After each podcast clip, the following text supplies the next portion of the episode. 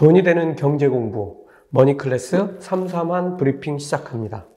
어, 오늘은 미국 10년물 국채 금리의 요동친 시장에 관해 브리핑하겠습니다. 어, 첫 번째 브리핑 주제는 전 고점이었던 1.77%를 넘어섰던 10년물 국채 금리입니다. 2022년 1월 11일 새벽 어, 미국 증시는 혼조세로 마감했습니다. 다우지수는 0.45% 하락했고 그동안 낙폭이 컸던 나스닥 지수는 0.05% 상승했으며 S&P 500 지수는 0.14% 하락했습니다.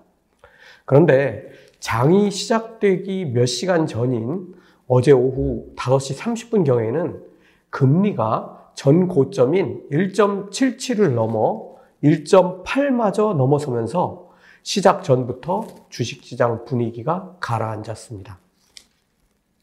이후로는 전 고점인 1.77 수준을 유지하던 금리가 장이 시작되자 곧바로 1.808%까지 치솟으면서 3대 지수를 모두 끌어내렸습니다.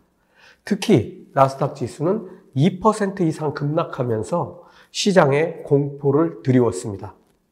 그러다가 점차 금리가 하락하면서 전날보다 1% 이상 하락한 1.75% 수준으로 낮아졌고 주식시장도 반등하기 시작해서 혼조세로 마감했습니다.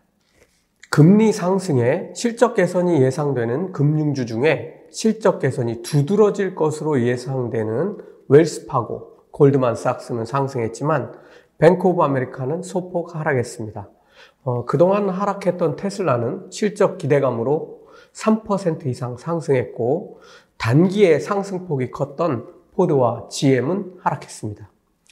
눈에 띄는 것은 모더나와 노바백스와 같은 백신주들이 오미크론 백신 개발 기대감으로 크게 상승했다는 점입니다. 두 번째 주제는 단기적으로 금리는 안정될까입니다. 불과 두 달 남짓 지나면 미국 연준은 금리 인상을 결정할 것입니다. 그러니 두 달 후만 보더라도 무슨 일이 일어날 것인지는 이제 자명한 상황이 됐습니다.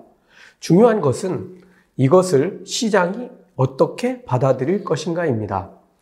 어, 저는 단기적으로는 시장이 금리 상승을 무시하지 못할 것으로 봅니다.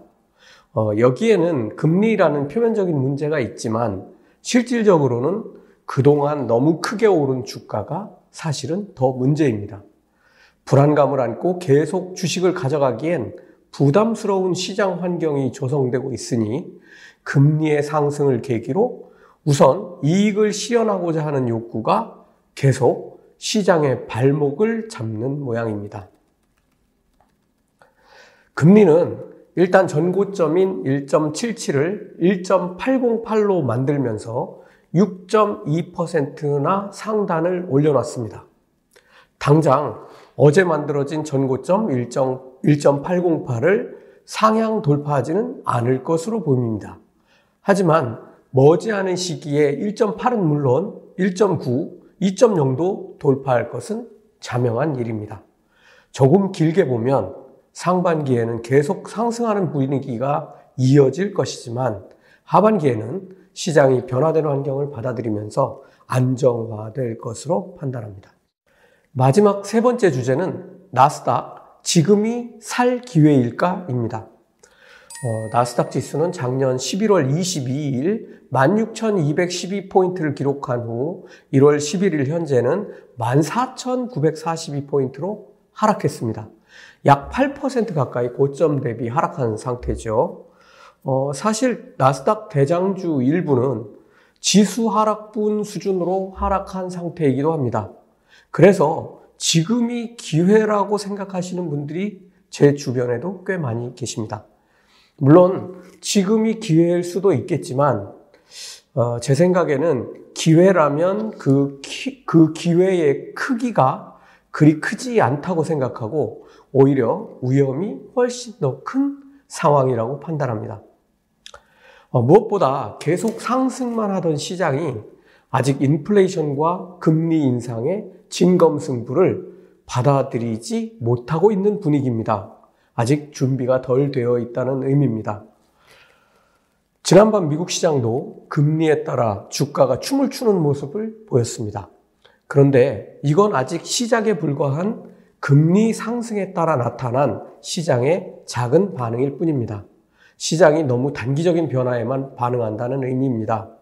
곧 시장은 올해 그리고 내년까지 인플레이션과 금리 인상의 두 축을 동시에 생각하게 될 것입니다. 그때가 시장이 움직이는 방향입니다. 제가 계속 강조해 드린 대로 시장에 가는 방향에 투자하는 것이 훨씬 옳은 방법이고 수익률도 높일 수 있는 방법입니다. 어, 가격이 계속 오르는 물건, 뭐 주식을 포함해서 이런 물건을 사줄 돈이 넘쳐나던 시장에서 지금은 돈이 점점 사라지기 시작하는 시기입니다. 아무 물건이나 살 수 없다는 얘기입니다. 줄어드는 돈이 그래도 사줄 종목이나 섹터에 투자할 방법을 우리는 찾아야 하겠습니다. 머니클래스 331 브리핑 마칩니다.